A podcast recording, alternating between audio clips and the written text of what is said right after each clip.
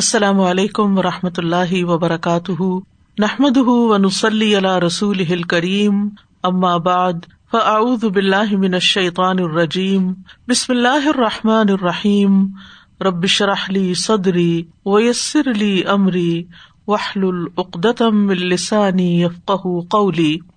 آج ہم انشاءاللہ سورۃ المائدہ شروع کریں گے۔ سورۃ المائدہ مدنی سورت ہے، طویل سورتوں میں سے ہے، السبع الطوال میں سے۔ آیات کی تعداد ایک سو بیس ہے۔ مصحف کی ترتیب کے اعتبار سے اس کا نمبر پانچ ہے۔ نزول کے اعتبار سے یہ سورۃ الفتح کے بعد نازل ہوئی۔ یہ سورت یا ایہا الذین آمنوا سے شروع ہوتی ہے۔ اس میں یا ایہا الذین آمنوا سولہ بار آیا ہے، جو کسی بھی سورت کے مقابلے میں تعداد میں زیادہ ہے۔ سورۃ البقرہ اگرچہ اس سے زیادہ طویل سورت ہے، لیکن اس میں دس بار یا ایہا الذین آمنوا کہہ کے پکارا گیا ہے۔ قرآن مجید میں کل اٹھاسی یعنی ایٹی ایٹ بار یا ایہا الذین آمنوا کی ندا آئی ہے۔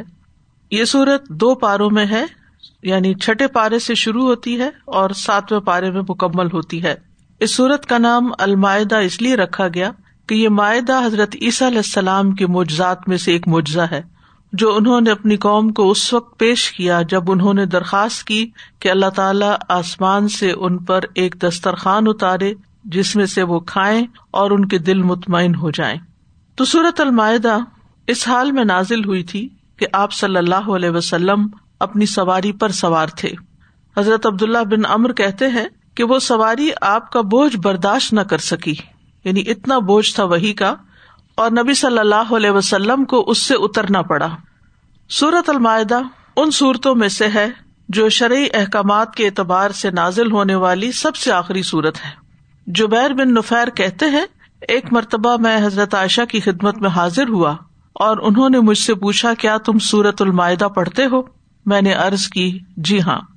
انہوں نے فرمایا، یہ سب سے آخر میں نازل ہونے والی صورت ہے، اس لیے اس میں جو چیز تمہیں حلال ملے اسے حلال سمجھو، اور جس چیز کو اس صورت نے حرام قرار دیا ہو اسے حرام سمجھو۔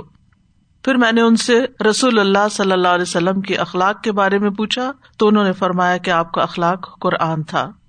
سورۃ المائدہ ان صورتوں میں سے ایک ہے جن کے بارے میں رسول اللہ صلی اللہ علیہ وسلم نے فرمایا تھا کہ جس نے قرآن کی پہلی سات صورتیں سیکھ لی وہ عالم ہے، یعنی جس کو یہ صورت سمجھ آ جائے اور اچھی طرح وہ پڑھ لے، اس کو علم کا ایک بہت بڑا خزانہ مل گیا۔ رسول اللہ صلی اللہ علیہ وسلم نے یہ بھی فرمایا کہ مجھے تورات کی جگہ طوال سبع یعنی یہ سات طویل صورتیں دی گئیں، زبور کی جگہ معین یعنی جن کی سو آیات ہیں، انجیل کی جگہ مسانی دی گئیں، اور مفصل صورتوں کے ساتھ مجھے فضیلت دی گئی ہے۔ تو بہرحال یہ صورت اہم صورتوں میں سے ایک صورت ہے۔ اس میں کوئی ایسا حکم نہیں آیا جو بعد میں منسوخ ہوا ہو۔ اس صورت کے تمام احکامات محکم ہیں۔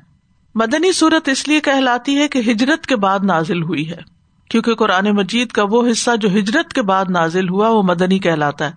ضروری نہیں کہ وہ مدینہ کے اندر ہی ہو، چاہے وہ مکہ میں نازل ہوا ہو۔ جیسے اس صورت میں اللہ تعالیٰ کا یہ جو فرمان ہے، الیوم اکملت لکم دینکم واتممت علیکم نعمتی ورضیت لکم الاسلام دینا، یہ آیت میدان عرفہ میں نازل ہوئی تھی۔ نبی صلی اللہ علیہ وسلم اس وقت وقوف عرفہ کر رہے تھے۔ بہرحال سورۃ المائدہ قرآن مجید کی صورتوں میں سے ایک جامع ترین صورت ہے، اور اس میں حلال و حرام اور امر و نہی کو جمع کر دیا گیا ہے، جیسا کہ امام ابن تیمیہ نے کہا۔ اعوذ باللہ من الشیطان الرجیم، بسم اللہ الرحمن الرحیم، یا ایہا الذین آمنوا اوفوا بالعقود احلت لکم بہیمۃ الانعام الا ما یتلی علیکم الا ما یتلی علیکم غیر محل الصید وانتم حرم ان اللہ یحکم ما یرید۔ اے لوگو جو ایمان لائے ہو، سب عہد و پیمان پورے کرو۔ تمہارے لیے مویشی چوپائے حلال کیے گئے ہیں، سوائے ان کے جو تم پر پڑھے جائیں گے، اور جب تم حالت احرام میں ہو تو شکار کو حلال نہ سمجھو، بے شک اللہ جو چاہتا ہے حکم دیتا ہے۔ اس سے پہلے ہم سورۃ النساء پڑھ چکے ہیں۔ سورۃ النساء میں صراحت کے ساتھ اور ضمنی طور پر کئی معاہدوں کا ذکر ہے، جیسے نکاح، حق کے مہر، قسم اٹھانے کے بارے میں آیات آئیں، صلح کرنے اور امان دینے کے معاہدے، اور ضمنی معاہدے جیسے وصیت کرنا، امانت رکھنا، کسی کو اپنا وکیل بنانا، کوئی چیز ادھار دینا، اجرت پر کوئی چیز دینا، اور اسی طرح کے دیگر معاہدے جو اللہ تعالیٰ کے اس فرمان میں داخل ہیں، ان اللہ یأمرکم ان تؤدوا الامانات الی اہلہا، بے شک اللہ تمہیں حکم دیتا ہے کہ تم امانتیں ان کے حقداروں کو ادا کرو۔ تو اسی مناسبت سے پھر سورۃ النساء کے بعد اب سورۃ المائدہ کو لایا گیا، جس کی پہلی آیت میں ہی معاہدوں کو پورا کرنے کا حکم دیا گیا۔ سورۃ النساء کا آغاز یا ایہا الناس سے ہوتا ہے، اس میں زیادہ تر انسانی حقوق کی بات ہے۔ اس سورت کا آغاز یا ایہا الذین آمنو سے ہوتا ہے، اے لوگو جو ایمان لائے ہو۔ گویا اس سورت کے احکامات خاص طور پر ایمان والوں کے لیے ہیں۔ قرآن مجید کی دو صورتیں ہیں جو الناس سے شروع ہوتی ہیں، یا ایہا الناس سے، سورۃ الحج اور سورۃ النساء، اور قرآن مجید کی تین صورتوں کا آغاز یا ایہا الذین آمنو سے ہوتا ہے، المائدہ، الحجرات اور الممتحنہ، اور قرآن مجید کی تین صورتوں کا آغاز یا ایہا النبی سے ہوتا ہے، سورۃ الاحزاب، سورۃ الطلاق، سورۃ التحریم۔ دو صورتیں ایسی ہیں جن میں نبی صلی اللہ علیہ وسلم کو ان کے بعض اوصاف کا ذکر کرتے ہوئے ندا کے ساتھ پکارا گیا، جیسے سورۃ المزمل، یا ایہا المزمل اور یا ایہا المدثر۔ اس صورت میں ایمان کے وصف سے پکارا جا رہا ہے کہ ہم تیار ہو جائیں کہ اب ہمیں کوئی حکم دیا جائے گا، یعنی حرف ندا سے آغاز ہے یا کہہ کے، او اے، اور پھر کون؟ اے الذین آمنو، وہ لوگوں جو ایمان لائے ہو، اے وہ لوگوں جو ایمان لے آئے ہو۔ تو اب جو حکم تمہیں دیا جائے تو تمہارے ایمان کا تقاضا ہے کہ اس حکم پر عمل کرو۔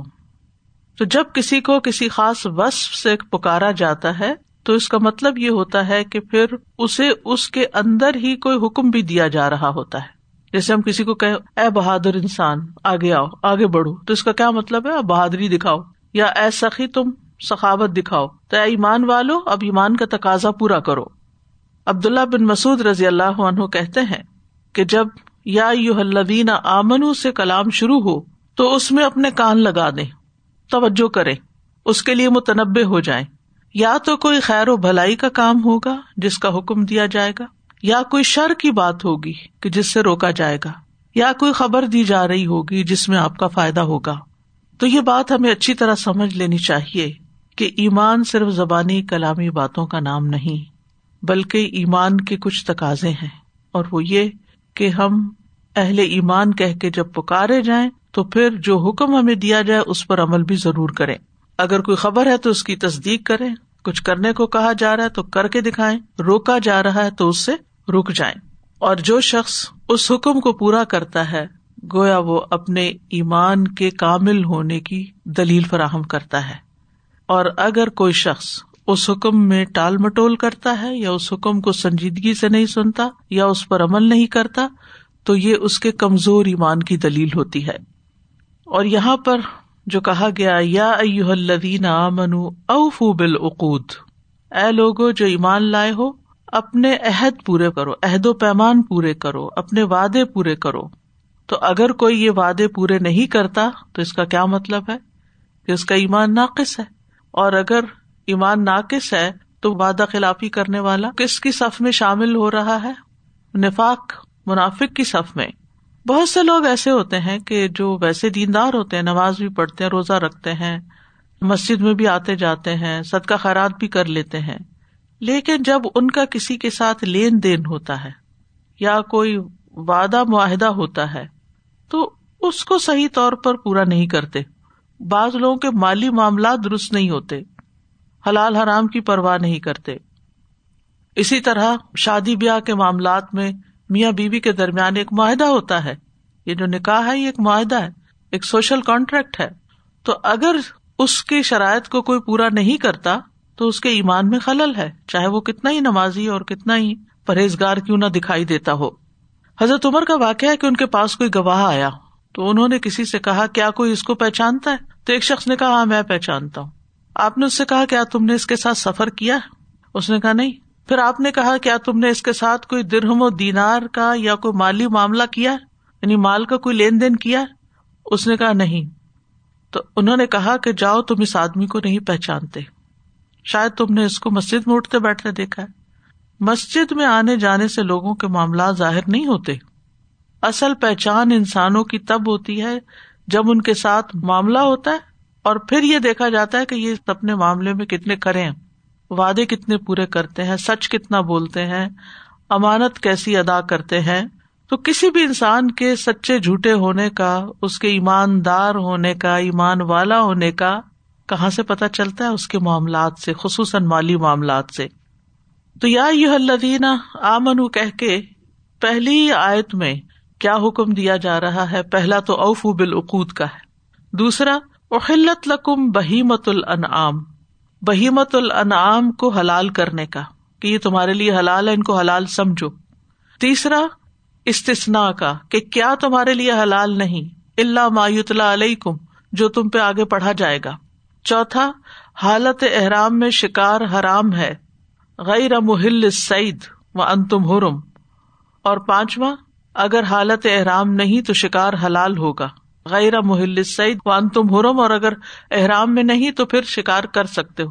اس کا یہ مطلب نہیں کہ لازمی جا کے شکار کرو، لیکن رخصت ہے. تو یہ قرآن مجید کی عظمت ہے اور اس کا معجزہ ہونا ہے کہ ایک آیت کے اندر اتنے سارے احکامات.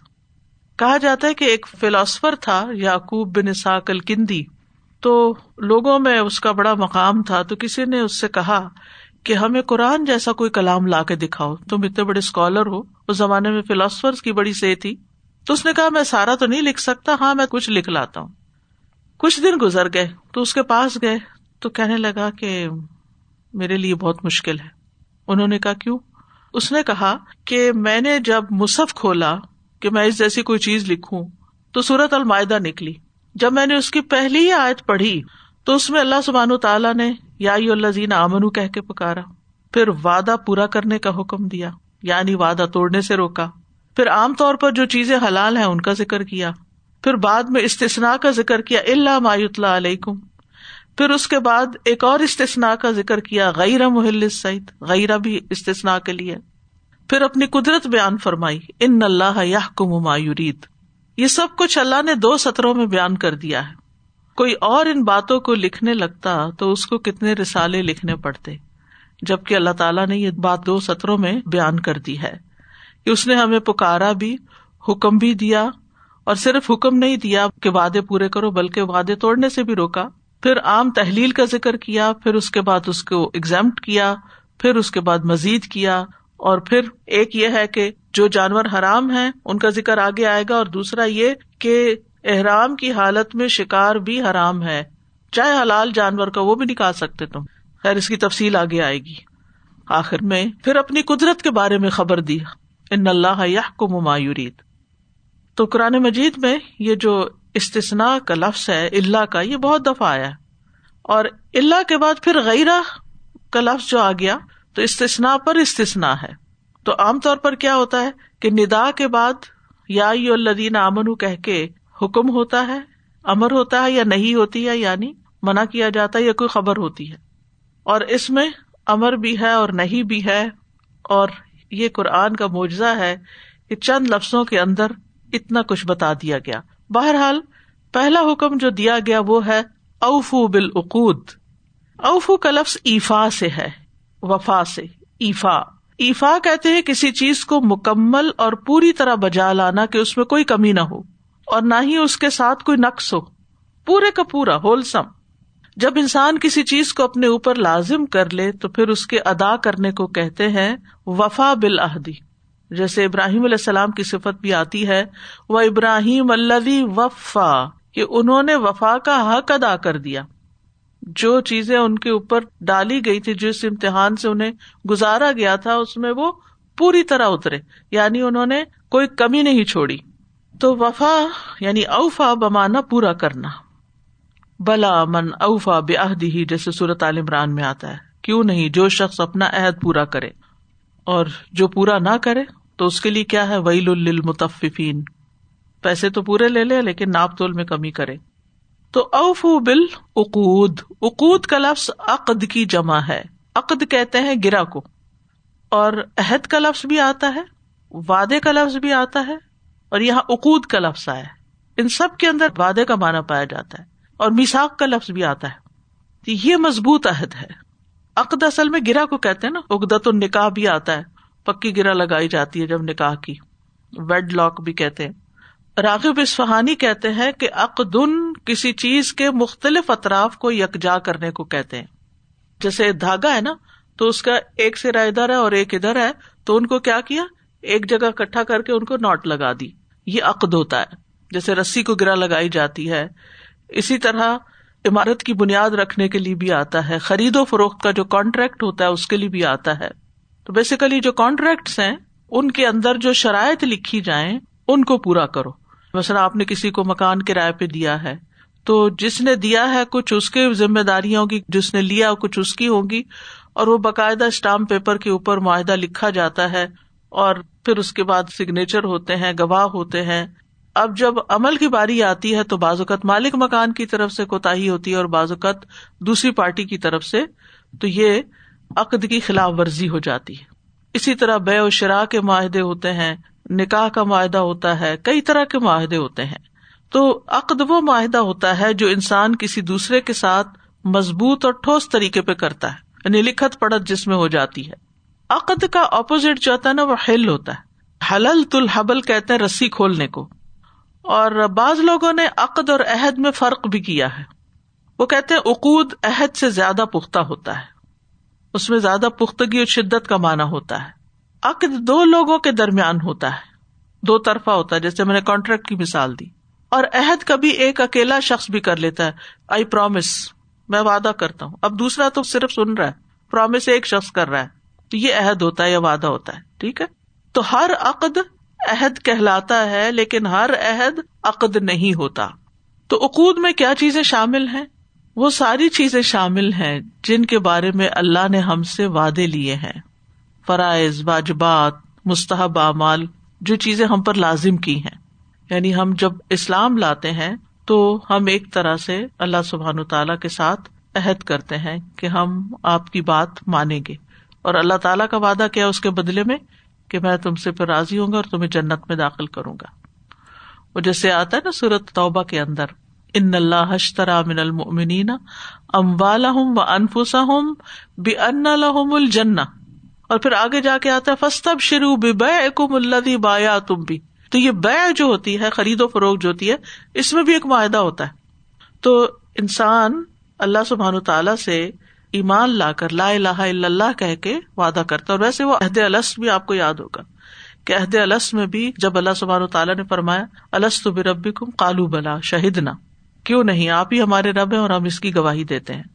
تو بہرحال عقود میں وہ وعدے بھی شامل ہیں جو ہم مختلف معاملات میں ایک دوسرے کے ساتھ کرتے ہیں، اور عہد میں وہ چیزیں ہوتی ہیں جو انسان کسی کو کہتا ہے یا بعض اوقات خود اپنے ساتھ کمٹمنٹ کر رہا ہوتا ہے، اپنے ساتھ عہد کر رہا ہوتا ہے، آئندہ سے میں یہ نہیں کروں گا، میں یہ ضرور کروں گا، یعنی اپنے دل دل میں، اور بعض اوقات قسم کی صورت میں وعدہ کر رہے ہوتے ہیں، بعض اوقات آپ نظر مان رہے ہوتے ہیں، تو نظر بھی اللہ کے ساتھ ایک وعدہ ہوتا ہے، یعنی کہ نیکی کے کام کی کوئی کمٹمنٹ کر لینا کہ میں اپنی زندگی میں یہ کام کروں گا، اللہ کی خاطر یہ خرچ کروں گا، یا یہ مسجد بنواؤں گا، یا کنواں کھودواؤں گا۔ تو یہ ساری چیزیں جو ہیں یہ ان عقود کے اندر آ جاتی ہیں۔ اسی طرح بعض کا خیال یہ ہے کہ اس سے مراد وہ عہد ہے، یعنی مسلمانوں سے کہا جا رہا ہے جو جاہلیت میں کسی مظلوم کی خاص طور پر مدد کرنے کا وعدہ کیا جاتا تھا، جیسے حلف الفضول ہے۔ تو ایمان والوں کو حکم دیا جا رہا ہے کہ ان عہدوں کو بھی پورا کرو جو تم نے دور جاہلیت میں باندھے۔ اسی طرح خرید و فروخت اور نکاح کے معاہدے۔ تو عقود کا یہاں پر عمومی معنی لیا جائے گا، یعنی ہر طرح کے وعدے جن کا بھی میں نے ذکر کیا نا، چاہے وہ حلف ہو، قسم ہو، نظر ہو، فرائض ہوں، واجبات ہوں، مالی معاملات ہوں، نکاح کے معاملات ہوں، ایون بچوں سے کیے ہوئے عہد وعدے جو ہیں وہ بھی اس میں آ جاتے ہیں۔ قرطبی کہتے ہیں اس کا معنی ہے کہ اللہ نے تم سے جو عہد دیا اس کو پورا کرو، اور تم ایک دوسرے سے جو عہد کرتے ہو ان کو بھی پورا کرو، یعنی اللہ سے بھی کیا ہوا اور بندوں سے بھی کیا ہوا۔ اور یہ تمام معنی اس بات کی طرف لوٹتے ہیں کہ یہ عموم کا فائدہ دیتے ہیں، عموم کا یعنی عام بات ہو رہی ہے، یہاں پر صرف دور جاہلیت کی بات نہیں ہو رہی۔ تو بہرحال عموماً عقود جو ہوتے ہیں وہ تین قسم کے ہوتے ہیں، ایک اللہ اور بندے کے درمیان کا معاہدہ، جیسے لا الہ الا اللہ کہہ کے ہم اللہ تعالیٰ کو اپنا معبود مانتے ہیں اور خود اپنے آپ کو عبد سمجھتے ہیں، تو اللہ کے حق میں کمی نہ کرنا۔ اللہ سبحانہ وتعالیٰ نے بندوں سے عہد لیا، سورۃ یاسین میں آتا ہے الم عہد الیکم یا بنی آدم اللہ تعبدوا الشیطان انہ لکم عدو مبین وان اعبدونی ھذا صراط مستقیم، اے اولاد آدم کیا میں نے تم سے عہد نہیں لیا تھا کہ شیطان کی عبادت نہ کرنا، یقیناً وہ تمہارا کھلا دشمن ہے، اور یہ کہ میری عبادت کرنا یہی سیدھا راستہ ہے۔ تو نبی صلی اللہ علیہ وسلم نے فرمایا اللہ تبارک و تعالیٰ نے آدم علیہ السلام کی پشت میں موجود تمام اولاد سے نعمان یعنی میدان عرفات میں عہد دیا تھا، یعنی دنیا میں بھیجنے سے پہلے۔ پھر اللہ نے ان کی صلب سے ان کی ساری اولاد نکالی جو اس نے پیدا کرنی تھی، اور اسے اپنے سامنے چھوٹی چھوٹی چیونٹیوں کی شکل میں بکھیر دیا۔ پھر ان کی طرف متوجہ ہو کر ان سے کلام کیا، فرمایا الست بربکم، کیا میں تمہارا رب نہیں؟ قالوا بلا، سب نے کہا جی ہاں۔ تو اس عہد کو بھی پورا کرنا ہے۔ پھر اسی طرح نماز قائم کرنے، زکوٰۃ دینے اور رسولوں کی مدد کرنے کا عہد لیا گیا بنی اسرائیل سے، وَلَقَدْ أَخَذَ اللَّهُ مِيثَاقَ بَنِي إِسْرَائِيلَ۔ اللہ تعالیٰ نے بنی اسرائیل کو ایک اور جگہ پہ کہا یا بنی اسرائیل اذکروا نعمتی اللتی انعمت علیکم وأوفوا بعہدی اوفی بعہدکم۔ پھر سورۃ آل عمران میں کتاب اللہ کو تھامنے کا عہد، وَإِذْ أَخَذَ اللَّهُ مِيثَاقَ الَّذِينَ أُوتُوا الْكِتَابَ لَتُبَيِّنُنَّهُ لِلنَّاسِ، جب اللہ نے لوگوں سے پختہ عہد لیا جنہیں کتاب دی گئی کہ تم ہر صورت اسے لوگوں کے لیے صاف صاف بیان کرو گے اور چھپاؤ گے نہیں۔ پھر اسی طرح نظر ماننا بھی اللہ اور بندے کے درمیان عہد ہوتا ہے، جیسے کوئی کہے میں نظر مانتا ہوں کہ میں صدقہ کروں گا، یا میں روزہ رکھوں گا، یا میں عمرہ کروں گا۔ تو اس طرح کی باتیں چاہے انسان اپنے دل میں ہی کر رہا ہو، کسی کو بول کے بھی نہ بتائے، تو اللہ اس پر گواہ ہوتا ہے اور وہ اس کو پورا کرنا ہوتا ہے، تو ان کو بھی پورا کرنا چاہیے۔ جیسے قرآن مجید میں آتا ہے نا ثم لیقضوا تفثہم ولیوفوا نذورہم، یعنی حج پہ جب لوگ آئیں تو اپنا میل کچیل صاف کریں، بعد میں جب حج مکمل ہو جائے اور اپنے نظر نیاز پورے کریں جو انہوں نے وعدے کیے تھے کہ اللہ اگر ہمیں حج پہ لے جائے تو ہم یہ اور یہ کام کریں گے۔ اور سورۃ الدہر میں بھی آتا ہے یوفون بالنذر، کہ اللہ کے جو خاص بندے ہیں وہ نظر پوری کرتے ہیں، لیکن یاد رکھیے کہ وہ نظر پوری کرنی چاہیے جو اللہ کی اطاعت میں مانی گئی ہو، جو اللہ کی نافرمانی کی نظر ہو تو وہ نہیں ماننی چاہیے۔ اسی طرح روزہ، نماز اور زکوٰۃ یہ بھی سب عقد میں شمار ہوتے ہیں، ثم اتم الصیام الی اللیل جیسے آتا ہے، کیونکہ جب ہم ایک دفعہ روزہ رکھ لیتے ہیں نا تو اس کو شام تک پورا کرنا ہوتا ہے، یہ ہم وعدے میں آ جاتے ہیں، یعنی کمٹمنٹ نبھانی ہوتی ہے اپنی۔ اور جو وعدہ توڑے اس کے لیے قرآن مجید میں سخت وعید بھی کی گئی ہے، والذین ینقضون عہد اللہ من بعد میثاقہ وَيَقْطَعُونَ مَا أَمَرَ اللَّهُ بِهِ أَن يُوصَلَ وَيُفْسِدُونَ فِي الْأَرْضِ أُولَٰئِكَ لَهُمُ اللَّعْنَةُ وَلَهُمْ سُوءُ الدَّارِ۔ وہ لوگ جو اللہ سے کیے ہوئے وعدے کو توڑ دیتے ہیں پختہ کرنے کے بعد، اور اس چیز کو کاٹ دیتے ہیں جس کے متعلق اللہ نے حکم دیا کہ اس کو ملایا جائے، جیسے رشتوں کو، اور زمین میں فساد کرتے ہیں، یہی لوگ ہیں جن کے لیے لعنت ہے اور ان کے لیے اس گھر کی خرابی ہے۔ پھر کچھ معاہدے بندے اور رسول اللہ صلی اللہ علیہ وسلم کے درمیان ہیں کہ ہم آپ کی اتباع کریں گے، آپ کی اطاعت کریں گے۔ عبادہ بن سامت کہتے ہیں کہ ہم نے رسول اللہ صلی اللہ علیہ وسلم سے خوشی اور ناخوشی دونوں حالتوں میں آپ کی بات سننے اور اسے ماننے پر بیعت کی تھی۔ تو یہ جو بیعت ہوتی ہے نا، یہ بھی ایک معاہدہ ہوتی ہے۔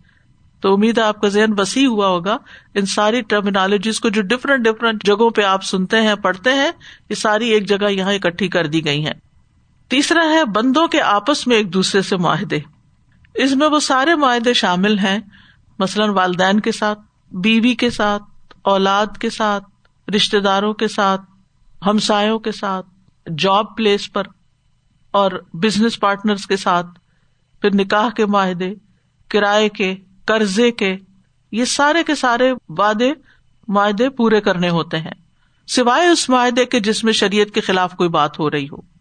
اور عقد کا پورا کرنا لازم ہے چاہے آپ نے کسی نان مسلم کے ساتھ ہی کیوں نہ کیا ہو. یعنی صرف مسلمان کے ساتھ ہی وعدہ نہیں پورا کرنا، ہر ایک کے ساتھ، یعنی تجارت یا لین دین کے معاملے میں یا شرط ہے کوئی یا کچھ بھی خرید و فروخت کا معاملہ ہے، ان سب کو پورا کرنا چاہیے. اللہ یہ کہ کوئی غیر شرعی یا حرام چیز ہو، پہلے پتہ نہ ہو تو بعد میں پھر بات کر کے اسے ختم کیا جا سکتا ہے.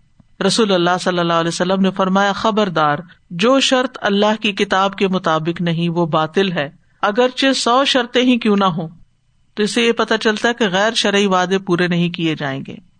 تو ہمارا دین جو ہے وہ صرف نماز روزے کا نام ہی نہیں، بلکہ ہمیں ایمان والا کہہ کے اپنے عہد پورا کرنے کا حکم دیتا ہے. سورۃ النحل میں آتا ہے، وَأَوْفُوا بِعَهْدِ اللَّهِ إِذَا عَاهَدْتُمْ، اور اللہ کا عہد پورا کرو جب بھی آپس میں عہد کرو. اللہ سبحانہ و تعالی جو ہے وہ اپنے وعدوں میں سب سے زیادہ سچا ہے. وَمَنْ أَصْدَقُ مِنَ اللَّهِ قِيلًا، وہ آتا ہے نا کہ جو ایمان لائے اور انہوں نے نیک کام کیے، ان قریب ہم انہیں ایسے باغوں میں داخل کریں گے جن کے نیچے نہریں بہتی ہیں. ہمیشہ ان میں رہنے والے اللہ کا سچا وعدہ ہے، اس میں کوئی ڈاؤٹ نہیں. اچھے کام کرو گے تو جزا بھی ملے گی انشاءاللہ. اور اللہ سے زیادہ بات میں کون سچا ہے. پھر اسی طرح فرشتوں کی صفت بھی ہے، پھر انبیاء کی صفت بھی ہے. حضرت اسماعیل کے بارے میں آتا ہے، اِنَّهُ كَانَ صَادِقَ الْوَعْدِ وَكَانَ رَسُولًا نَبِيًّا، کہ وہ وعدے کے سچے اور رسول نبی تھے. داؤد علیہ السلام کے بارے میں مسند احمد میں آتا ہے، وہ وعدے کی خلاف ورزی نہیں کرتے تھے اور دشمن سے سامنا ہونے پر بھاگتے نہیں تھے. ایمان والوں کی صفت سورۃ المؤمنون میں بیان کی گئی، والذین هم لأماناتهم وعهدهم راعون، کہ وہ اپنی امانتوں اور عہد کا لحاظ رکھنے والے ہیں. متقین کی صفت یہی ہے، اور عہد پورا کرنے والوں کی قرآن مجید میں تعریف کی گئی ہے. وعدوں کو پورا کرنا دین کا حصہ ہے. آپ نے فرمایا، اس کا دین نہیں جس میں عہد کی پابندی نہیں. یاد رکھیے، قیامت کے دن عہد کے بارے میں سوال ہوگا. وَأَوْفُوا بِالْعَهْدِ إِنَّ الْعَهْدَ كَانَ مَسْئُولًا، یعنی یہ اتنی اہم چیز ہے کہ جس کے بارے میں قیامت کے دن بھی پوچھا جائے گا. عبداللہ بن مسعود کہتے ہیں کہ سنجیدگی یا مذاق کسی صورت میں جھوٹ بولنا درست نہیں، اور کوئی شخص اپنے بچے سے ایسا وعدہ نہ کرے جسے وہ پورا کر نہیں سکتا. استغفر اللہ. یعنی کتنی دفعہ ماں باپ بچوں کو چھوٹا سمجھ کے پھر ان کے ساتھ وعدہ خلافی کرتے ہیں. ہم انہیں کہتے ہیں ہم تمہیں یہ دیں گے، اور پھر اس کے بعد کہتے ہیں اب نہیں ہے ہمارے پاس. تو اس طرح کی چیزیں جو ہیں وہ بھی نہیں کرنی چاہیے، اور جو وعدے پورے کرے اس کے لیے اجر عظیم ہے. وَمَنْ أَوْفَىٰ بِمَا عَهَدَ عَلَيْهِ اللَّهُ فَسَيُؤْتِيهِ أَجْرًا عَظِيمًا، اتنی بڑی بات، اجرًا عظیما، بہت بڑا اجر دے گا اللہ جو اپنے وعدے پورا کرے گا. وعدہ پورا کرنے والوں کے لیے جنت کی بشارت ہے، اور نہ پورا کرنے والے منافق کہلاتے ہیں. سورۃ توبہ میں آتا ہے، فَعَاقَبَهُمْ نِفَاقًا فِي قُلُوبِهِمْ إِلَىٰ يَوْمِ يَلْقَوْنَهُ بِمَا أَخْلَفُ اللَّهَ مَا وَعَدُوهُ، اس کے نتیجے میں اللہ نے ان کے دلوں میں قیامت کے دن تک نفاق رکھ دیا، یعنی اس دن تک جس میں وہ اس سے ملیں گے، اس لیے کہ انہوں نے اللہ سے اس کی خلاف ورزی کی جو انہوں نے وعدہ کیا تھا. اور وہ حدیث تو بہت دفعہ ہم سن پڑ چکے ہیں کہ جس میں چار باتیں ہوں وہ پکا منافق ہے جب تک چھوڑ نہ دے، اور اگر ایک چیز بھی اس میں سے ہے تو منافقت کی ایک خصلت اس کے اندر موجود ہے، اور اسی میں سے ایک عہد کی خلاف ورزی ہے. نبی صلی اللہ علیہ وسلم نے فرمایا، جو قوم عہد شکنی کرتی ہے اس میں قتل و غارت پھیل جاتا ہے. ایک اور جگہ پر فرمایا، جو قوم عہد شکنی کرتی ہے اس کے دشمن کو اس پہ مسلط کر دیا جاتا ہے. وعدہ خلافی کرنے والوں کے لیے قیامت کے دن جھنڈے گاڑے جائیں گے، اور ان پر کیا لکھا ہوگا، یہ فلاں من فلاں کا غدر ہے، دھوکا ہے. تو یا ایھا الذین آمنوا اوفوا بالعقود، اے لوگو جو ایمان لائے ہو وعدے پورے کرو، بندشوں کی پوری پابندی کرو. احلت لکم بہیمۃ الانعام، احلت حلال کر دیا گیا، فاعل کا نام نہیں ذکر کیا کس نے کیا، تو کون کر سکتا ہے حلال؟ اللہ سبحانہ و تعالیٰ ہی، کیونکہ یہ اللہ ہی کا کام ہے. انسانوں کو اس کی اجازت نہیں کہ میں اور آپ چیزوں کو حلال حرام کہیں. سورۃ النحل میں آتا ہے، ولا تقولوا لما تصف السنتکم الکذب ھذا حلال وھذا حرام لتفتروا علی اللہ الکذب، اور اس کی وجہ سے جو تمہاری زبانیں جھوٹ کہتی ہیں مت کہو کہ یہ حلال اور یہ حرام ہے، تاکہ اللہ پہ جھوٹ باندھو. یعنی حلال وہی ہے جو اللہ نے حلال کیا، حرام وہی ہے جو اللہ نے حرام کیا، کسی انسان کو اختیار نہیں ہے اس کا. تو احلت لکم، کیا بہیمۃ الانعام، بہیمہ ان جانوروں کا نام ہے جن کی چار ٹانگیں ہوتی ہیں، خواہ وہ خشکی کے ہوں یا سمندر کے ہوں. فخر الدین رازی کہتے ہیں کہ ہر وہ جاندار جس کے پاس عقل نہ ہو وہ بہیمہ کہلاتا ہے. اسی سے لفظ مبہم ہے، مبہم، اور اس لیے بھی کہ بہیمہ کا لفظ بہم سے ہے جو بول نہ سکے. انسان کو کہتے ہیں حیوان ناطق، بولنے والا حیوان، اور بہیمہ کہتے ہیں اس جانور کو جو بول نہیں سکتا، بول کے اپنی کوئی بات نہیں بتا سکتا. تو اب اس میں تو بہت سارے بہیمہ ہیں، درندے بھی بہیمہ ہیں، بے شمار ہیں، تو سارے بہیمہ حلال نہیں ہیں. بہیمہ وہ حلال ہیں جو انعام کی قسم کے ہوں، ٹھیک ہے، یعنی درندوں کو چھوڑ کے جو باقی چوپائے ہیں وہ سب حلال ہیں، خواہ پالتو ہوں، گھر میں پالے جانے والے، یا وحشی ہوں جیسے ہرن ہے، نیل گائے ہے، ٹھیک ہے، سوائے ان کے جن کا نام لے کر قرآن یا حدیث میں ان کو حرام کیا گیا ہو، گدھا وغیرہ جیسے. تو انعام کہتے ہیں مویشی جانوروں کو. انعام ان کو کیوں کہا گیا؟ یہ لفظ نعمت سے ہے، اسی سے لفظ انعام بھی ہے، کیونکہ یہ اللہ تعالیٰ کی عظیم نعمتیں ہیں. انعام کیا ہیں؟ عظیم نعمتیں. اسی طرح انعام جمع ہے نعم کی، ایک بکری یا ایک اونٹ کو انعام نہیں کہتے، اور انعام خاص طور پر اونٹوں کے لیے بھی بولا جاتا ہے، کیونکہ عربوں میں اونٹوں کا ہونا بہت بڑی نعمت قرار دیا جاتا تھا. تو بہرحال قرآن مجید میں بہت جگہوں پر انعام کا ذکر کیا گیا، اور سورۃ نحل میں خاص طور پر انہیں نعمت قرار دیا گیا. جیسے اونٹ ہے تو اس کے بہت فائدے ہیں، اس کا گوشت بھی کھایا جاتا ہے، ان کی پشم بھی اور بال اور اون، اور پھر ان کی جلدیں بھی کام آتی ہیں، ان کی ہڈیاں، ان کی کھال، ان کے بال، یہ ساری چیزیں جو ہیں زندگی کا بہت سامان کرتی ہیں. تو جیسے میں نے کہا نا کہ اونٹوں کو خاص طور پر انعام کہا جاتا ہے، لیکن پھر اس میں دیگر جانور بھی شامل ہیں. اونٹ کو کیوں خاص طور پر انعام قرار دیا گیا؟ کیونکہ اس کے بہت فائدے ہیں، اس کا گوشت بھی کھایا جاتا ہے، اس کی پشت پہ سواری بھی کی جاتی ہے، اس کا دودھ بھی پیا جاتا ہے، اس پہ سامان بھی لادا جاتا ہے، اور یہ ہے کہ بہت سخت جان جانور ہے. تو بہرحال بہیمۃ الانعام کہا گیا، یعنی انعام کے بہیمہ. تو یہ اضافت جو ہے یہ اضافت بیانیہ ہے، ٹھیک ہے، جیسے کہتے ہیں نا پیلو کا درخت، ریشم کا کپڑا، یعنی عام کو خاص کی طرف مضاف کیا گیا ہے. بہیمہ عام ہے، انعام خاص ہے، ٹھیک ہے. یعنی اے مومنو، اللہ نے تمہارے لیے مویشی جانوروں سے فائدہ اٹھانا حلال قرار دیا ہے، اور اللہ نے ان میں سے جن کو حلال قرار دیا ہے ان کا گوشت، کھال، ہڈی، اون، ہر چیز سے فائدہ اٹھا سکتے ہیں، ٹھیک ہے. اسی طرح ہر وہ جانور یا پرندہ جو اپنی غذا نباتات سے حاصل کرتا ہو وہ بھی حلال ہے. اسی لیے ہرن، جنگلی گدھا، نیل گائے جس کو کہتے ہیں، اور دیگر گھاس کھانے والے جانور جو ہیں وہ بھی حلال ہیں. قرآن مجید میں بہیمۃ الانعام کا ذکر دیگر جگہوں پر بھی کیا گیا، اور وہ آٹھ بتائے گئے. ثمانیۃ ازواج سورۃ الانعام کی آیت ہے، من الضأن اثنین ومن المعز اثنین، اور پھر ومن الابل اثنین ومن البقر اثنین. آٹھ بنتے ہیں نر مادہ ملا کے نا، بکری بکرا اور بھیڑ اور اس کا نر، اونٹ اور اونٹنی، اور گائے اور بیل، ٹھیک ہے. تو ان آٹھ کا ذکر سورۃ الانعام میں کیا گیا ہے.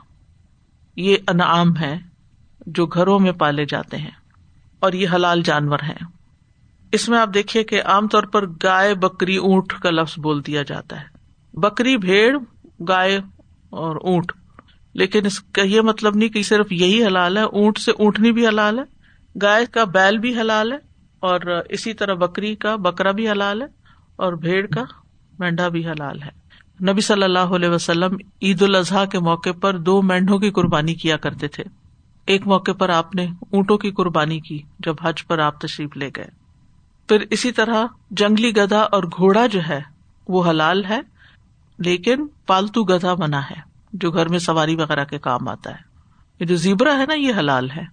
پھر خرگوش بھی حلال ہے، مرغی حلال ہے، اور حلال جانوروں کے جو پیٹ کا بچہ ہوتا ہے، جنین جس کو کہتے ہیں، جیسے پتا نہیں تھا، ذبح کیا، اندر سے بچہ نکلا تو پھینک نہیں دیں گے، اگر اس میں گوشت تھا تو وہ بھی استعمال ہو سکتا ہے. تو احلت لکم بہیمۃ الانعام الا ما یتلی علیکم، مگر جو تم پر پڑھا جائے گا، ابھی پڑھ کے سنایا جائے گا، اور وہ اسی سورت کی آیت نمبر تین کے اندر تفصیل آئے گی، سورۃ المائدہ کی آیت نمبر تین، ٹھیک ہے. اس میں دس چیزیں حرام کی گئی ہیں جن کا کھانا حلال نہیں. چونکہ اسی صورت میں آگے ہم تفصیل سے پڑھیں گے تو یہاں میں اس کی تفصیل ذکر نہیں کر رہی. تو اس سے یہ بھی پتہ چلتا ہے کہ جب کسی حکم کو بیان کرنا مقصود ہو تو اس کو تھوڑا مؤخر بھی کر سکتے, پہلے میں یہ بتا لوں پھر اس کے بعد آگے آپ کو بتایا جائے گا. یہی انداز ہے یہاں پر الا ما یتلی علیکم. تو ان میں جو حرام کیے گئے اس میں کچلی والے جانور اور دیگر تفصیل آئے گی.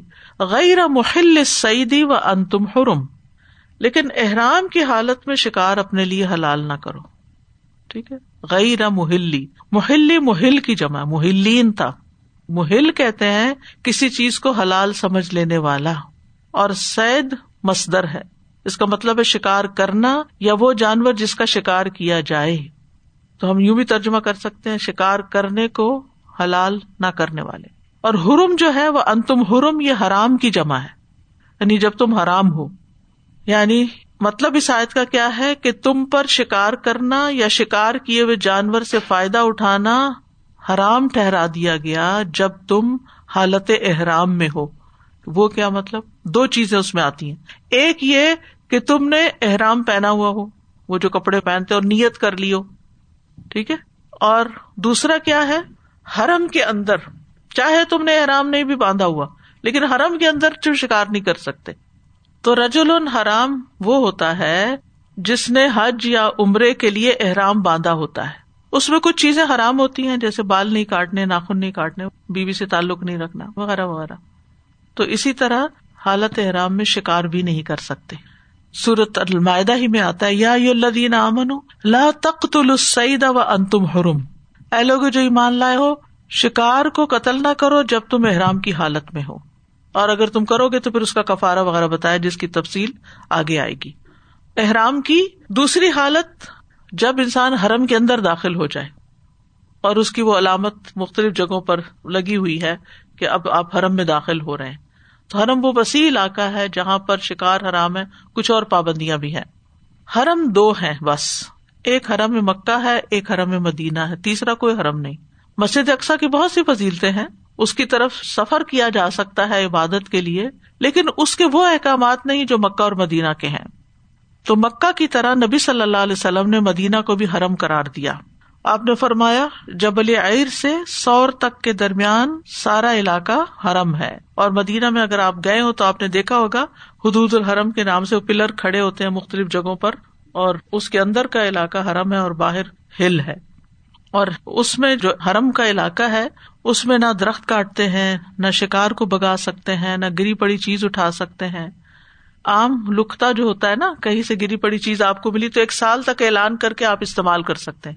لیکن اگر مکہ مدینہ سے کوئی گری پڑی چیز آپ کو ملی تو ساری زندگی اعلان کرنا پڑے گا, آپ اس کو استعمال نہیں کر سکتے. یہ بھی حرام ہے, وہاں کوئی گری پڑی چیز اٹھانی نہیں چاہیے. یہ بہت بڑی ذمہ داری ہو جاتی ہے, پھنس گیا ساری زندگی کے لیے انسان. اب مالک تک پہنچاؤ, اور وہاں تو لوگ آ رہے ہیں جا رہے ہیں, پتہ نہیں کون آیا تھا کون نہیں, تو پڑ ہی رہے وہیں. ان اللہ یحکم ما یرید, بے شک اللہ تعالیٰ فیصلہ کرتا ہے جو وہ چاہتا ہے, جو وہ ارادہ رکھتا ہے. یعنی اللہ جو چاہتا ہے حکم دیتا ہے, اللہ جو چاہتا ہے حکم دیتا ہے. اگر کوئی پوچھے کیوں وعدے پورے کرو, کیوں حلال حرام کی پابندی کرو, اور کیوں شکار نہ کرو احرام کی حالت میں, تو اس کا ایک ہی جواب ہے کہ یہ اللہ کا فیصلہ ہے. یحکم فیصلہ کرنے کے لیے بھی آتا نا, اللہ جو چاہتا ہے فیصلہ کرتا ہے, جو چاہتا ہے حکم دیتا ہے. تو کچھ اللہ تعالیٰ کے احکامات قدری ہوتے ہیں, کونی قدری, اور کچھ شرعی ہوتے ہیں. کونی قدری کیا, جو تقدیر سے متعلق فیصلے کر دیے اللہ نے, اور شرعی جو قرآن مجید میں یا سنت میں ہمیں احکامات اللہ تعالیٰ کے پتہ چلتے ہیں. تو یہ آیت جو ہے یہ قرآن مجید کی انتہائی فصیح و بلیغ آیت ہے. اس ایک ہی آیت میں پانچ احکامات بتا دیے گئے. اس سے ایمان کے تقاضے بھی پتہ چلتے ہیں. اور پھر یہ کہ جب اہم حکم کسی کو دینا ہوتا ہے تو پکار کر اس کو متوجہ کر کے پھر دیا جاتا ہے. پھر یہ کہ وعدوں کو پورا کرنا واجب ہے, غیر شرعی وعدے پورے نہیں کرنے چاہیے. معاہدے کے لیے ضروری نہیں کہ وہ صرف قولی طور پر ہو, بلکہ معاہدے لکھے بھی جاتے ہیں. معاہدے میں رکھی گئی شرائط کو بھی, یعنی معاہدے کو پورا کرنے کا مطلب اس کے اندر جو شرائط لکھی گئی ہیں ان کو بھی پورا کرنا چاہیے. وعدوں کو توڑنا نہیں چاہیے, اور اس میں روزمرہ کے وعدے بھی شامل ہیں عقود کے اندر. اور بہیمۃ الانعام کو جو اللہ نے حلال کیا تو یہ ہمارے اوپر بہت بڑا احسان کیا، نعمت کی. اور اصل حکم کیا ہے کہ تمام جانور حلال ہیں، حرام ہونے کے لیے دلیل چاہیے، اور وہ ہمیں قرآن و سنت سے پتہ چل جاتی ہے. پھر یہ بھی پتہ چلا کہ احرام کی حالت میں شکار کی حرمت ہے، اور حدود حرم میں شکار کرنا منع ہے. اگر وہاں کسی نے شکار کیا تو اس کو کھایا نہیں جا سکتا، اور جانور کو حلال طریقے سے ذبح کر کے شکار کرنا بھی حلال نہیں ہے. پھر احرام کی تعظیم کا یہاں ایک طرح سے ہمیں حکم پتہ چلتا ہے کہ احرام کی اپنی کچھ پابندیاں ہیں، ان کو نبھانا ضروری ہے، اور جو احرام کی حالت میں نہ ہو اس کے لیے شکار جائز ہے بشرطے کہ وہ حرم سے باہر ہو. اور پھر یہ ہے کہ مختار کل صرف اللہ ہے، فیصلوں کا اختیار اللہ کے پاس ہے، ساری قدرت اس کے پاس ہے. ہمیں اللہ تعالیٰ کے احکامات کو ماننا چاہیے، چاہے ہمیں اس کی حکمت نہ بھی پتہ چلے، اور شرعی احکامات پر اعتراض نہیں کرنا چاہیے، شریعت کے احکامات پر اعتراض نہیں کرنا چاہیے.